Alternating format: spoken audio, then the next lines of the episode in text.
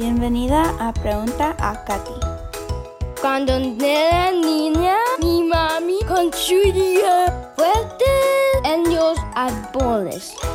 Soy Katy Horner, seguidora de Cristo, esposa de TAP y mamá homeschooler a cinco humanitos maravillosos. Bienvenida a Pregunta a Katy. El programa donde tomamos cinco de tus preguntas sobre homeschooling, educación sin escuela y cinco de mis respuestas en un poco más de cinco minutos. Quiero agradecerle por acompañarnos hoy en Pregunta a Katy. Me encanta que me des sus preguntas para poder seguir ayudándolos. Ah, los pueden ingresar en www.preguntacati.com. Ahí estamos coleccionándolos para seguir dándoles más y más información ah, por medio de estos episodios. Anhelo mucho tu apoyo, me encanta escuchar que ha sido de bendición para ti, me gusta ver que lo están compartiendo por Facebook y las redes sociales.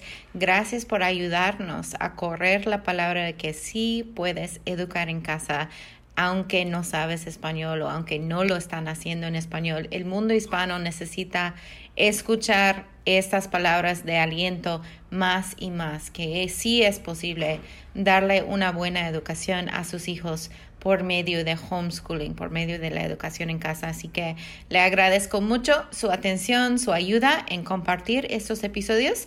Gracias por estar con nosotros hoy. Vamos a ver cinco preguntas hoy, como siempre, pero las preguntas de hoy vienen de mamás en Colombia y en Perú. Y la primera pregunta que vamos a ver, a esta mamá dice, tengo tres hijos, ¿cómo puedo trabajar con un hijo y no hacerle celoso de que no está jugando con sus hermanitos durante ese tiempo? Unas cosas que, yo he hecho, primero eh, quiero darle la esperanza de que no siempre va a ser así. Van a ser más independientes luego y, no, siempre va a ser tan difícil. Pero ahorita que, que todos necesitan a mami en cierto, cierta manera, um, es explicarles tal vez el, la rutina.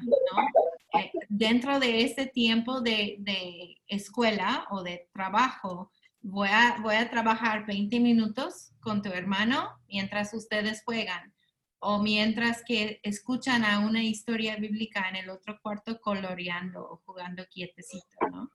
y ya que, ya que suena el timbre o ya que terminan los 20 minutos, entonces él va a trabajar en, en lo que sea, algo que pueda hacer solo él, 20 minutos, mientras que trabajas con la otra, ¿no? Y luego la bebé también 20 minutos. Entonces, eso ya es una hora del día en que todos han tenido tiempo a solas con mamá y los otros han tenido actividades educacionales, ¿no?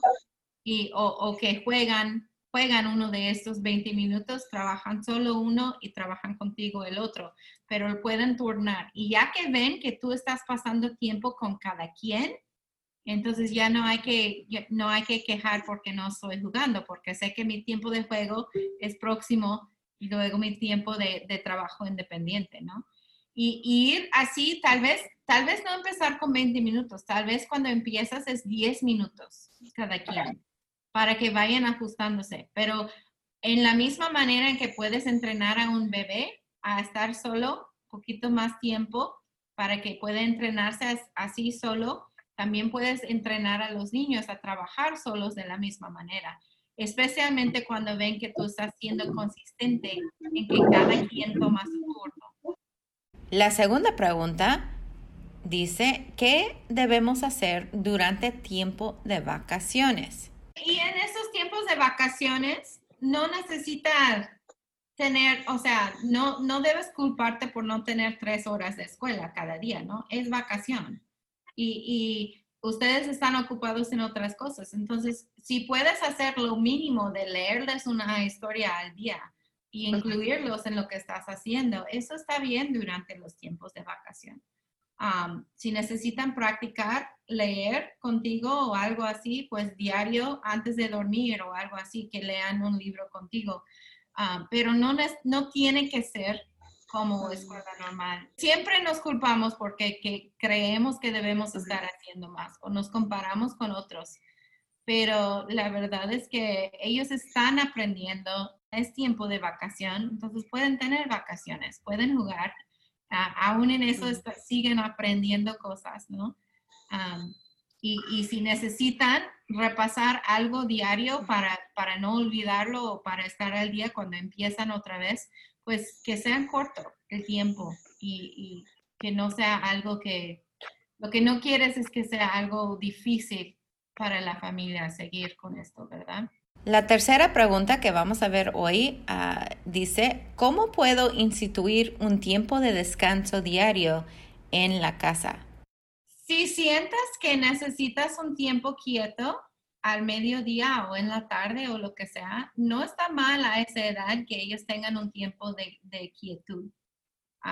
media hora eh, eh, sirve mucho para, para, un, para mamá y para los niños a recargar energías en la tarde. Entonces, después de comer, puedes instituir media hora de tiempo quieto en que tú no tienes que dormir, pero tienes que estar en tu lugar, sea en la cama o sea en tu, tu sillón, en el, o sea en la hamaca afuera o lo que sea, ¿no? Pero tú escojas dónde vas a estar y por 30 minutos vamos a tener silencio en la casa o, o puedes poner música bajita, himnos o algo así bajito, y música clásica bajita, ¿no? Y todos con su libro, todos coloreando o pintando, haciendo algo quieto 30 minutos, sin hablar uno con otros, ah, sin, sin pedir a mami algo, ¿no? Ya puse la alarma, va a sonar en 30 minutos y, necesitamos ese, ese tiempo de quietud para todos, para mamá y para todos ustedes.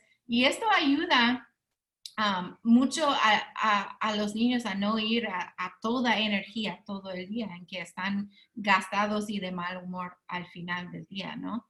Ah, y también te da a ti unos momentos de calma en que puedes recuperarte también para la tarde. Y, este, y, y si lo haces rutina, ellos saben qué esperar, ¿no? Y saben que, que así hace, hacemos las cosas así. Y, y pueden esperarlo y, llegan, a, llegan a anhelar este tiempo. Nosotros eh, lo estábamos haciendo un tiempo y luego salimos de viaje o algo y regresando, no empecé otra vez con el tiempo ah, en la tarde. Y después de como una semana, una de las, de una de mis hijas mayores, como de 12 años, me vino y me dice, mami, ¿por qué no estamos teniendo tiempo quieto? Lo extraño. ¿Podemos hacerlo otra vez? Y así. Entonces, los niños también, eso puede ser algo que empiece. Y ya que estén quietos, ya es, es más fácil ya que, suena la alarma al final de ese tiempo, entonces es la hora de lectura o del trabajo que van a hacer, porque ya han calmado durante ese tiempo y ya pueden poner atención a lo que van a trabajar y ya después tener la tarde para, para jugar. Nuestra cuarta pregunta es, ¿cómo sería una rutina diaria de homeschool? Ahorita que están más grandes, y yo tengo más, más trabajo que hago para el negocio. Yo trabajo de mañana mientras que ellos se levantan, desayunan ellos independientes, ya, ya pueden hacer su cereal o su pan tostado lo que gustan uh, desayunar y tienen su tiempo libre de mañana. Y nosotros al mediodía comemos juntos y ya después de comer es nuestro tiempo de escuela, porque aquí también es más caliente en la tarde. Eh, a veces es demasiado caliente que, que, ni pueden estar afuera en la tarde. Entonces, en la mañana es el tiempo de juego, porque es más, no es tan caliente afuera o ni adentro de la casa. Y cuando es caluroso en la tarde es cuando estamos adentro de la casa haciendo las tareas. Entonces tenemos nuestro tiempo de, de, tarea. La tutora de español viene en la tarde para tener su clase con ellos y, ya un poco tiempo antes de, de la cena también, en que pueden jugar o hacer sus trabajos de casa. Entonces así es como lo manejamos ahorita. Tengo una hija que le gusta más trabajar de noche, entonces yo normalmente dejo a ella trabajar al último Si necesita trabajar, si necesito trabajar con los otros, eh, ellos son primero porque ella como que despierta más tarde. Entonces yo trabajo con los otros ah, primero y ella al último cuando es, es mejor preparada para pensar y trabajar. Nuestra quinta pregunta de hoy, la última pregunta es, ¿cuántas horas al día debe estudiar un niño de, por decir, 7, 8, 9 años de edad? Lo básico, cada quien en primaria, cada quien debe de estar teniendo matemáticas y lectura a su nivel. Esos ni son, ni son argumentables, ¿no? necesitan matemáticas y lectura. Ya ciencias, historia, español también, ya que están en tercero o cuarto, empezar con esto si no ha empezado antes. Pero estos que son historia y ciencias y Biblia, estas cosas se puede hacer todos juntos si están estudiando historia, puede hacer esto como clase todos juntos. Y ya si necesitas alguna tarea o algo, ajustar la tarea a la edad del niño. Cuando teníamos uno de, como 7, 5 y 4, pues el de 4 coloreaba una hoja, ¿no? El de 5 coloreaba uno, pero también tuvo que escribir algo de lo que leyó, ¿no? Y el de 7, pues tuvo que tal vez escribir un resumen y dibujar algo de, lo que vimos. O, sea, era la misma materia que estudiamos juntos, pero sus tareas lo ajusté a las edades y las habilidades de ellos. Más o menos puede ser de 10 a, 30 minutos cada materia. O sea, si, si, tienes una lección de matemáticas y lo pueda completar en 5 minutos, wow, está bien. ¿No? necesitamos pasar otros 25 minutos repasando solo por repasar si terminó la lección de hoy. Igual con, lectura o con caligrafía o lo que sea. Caligrafía solo necesita hacer, ah, repasar, escribir una, una oración diario. No necesita hacer hojas y hojas y hojas de cosas ciencias y historia a veces toman más porque involucran muchas veces lectura en voz alta o conversaciones acerca de lo que están viendo, ¿no? O vas a ir y buscar cosas en el mapa o vas a ir al internet y buscar información de algo. Pero realmente en, en los primeros años de primaria, yo no creo que debe de tomar realmente más de dos horas, tres horas máximo para un niño de primaria. Cuando piensas de las escuelas públicas y todo el tiempo que gastan ahí, 8 o 9 horas al día, mucho de ese tiempo se pasa en fila para usar el baño, en fila para cambiar de salones de clase, yendo a, comer, yendo al, al, tiempo de descanso o actividad, ¿no? Realmente el tiempo en que están concentrados en cada clase es como 20, 20 minutos cada materia y el resto se pasa en, en el movimiento. Entonces, cuando no tienes este movimiento, esos cambios, ya puede concentrarse y, terminar las cosas más rápido. Este podcast es parte de nuestro servicio a familias homeschoolers alrededor del mundo por medio del curso capacitacionhomeschool.com y por medio del plan de estudio Lemon Agradezco mucho que hayas pasado tiempo aquí conmigo hoy. Muchas gracias. Y si esto te ha animado o te ha ayudado en alguna manera, ¿puedo pedirte el favor de suscribirte o dejarme un review o dejarme saber por dejar un comentario en preguntaacati.com? Me encanta leer todos tus mensajes y antes de despedirnos hoy, déjame recordarte que hoy, ahora mismo, Dios les ama a tus hijos y Dios te ama a ti exactamente como estás, con todas tus fallas, tus temores, tus secretos, tus dones y tus sueños no realizados. No es posible que Él podría amarte más de lo que te ama en este instante.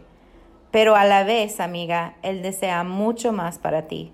Mi oración es que su gracia y paz te serán multiplicadas en tu vida, en tu hogar y con tus hijos por medio del conocimiento de y relación personal con nuestro Señor Jesucristo.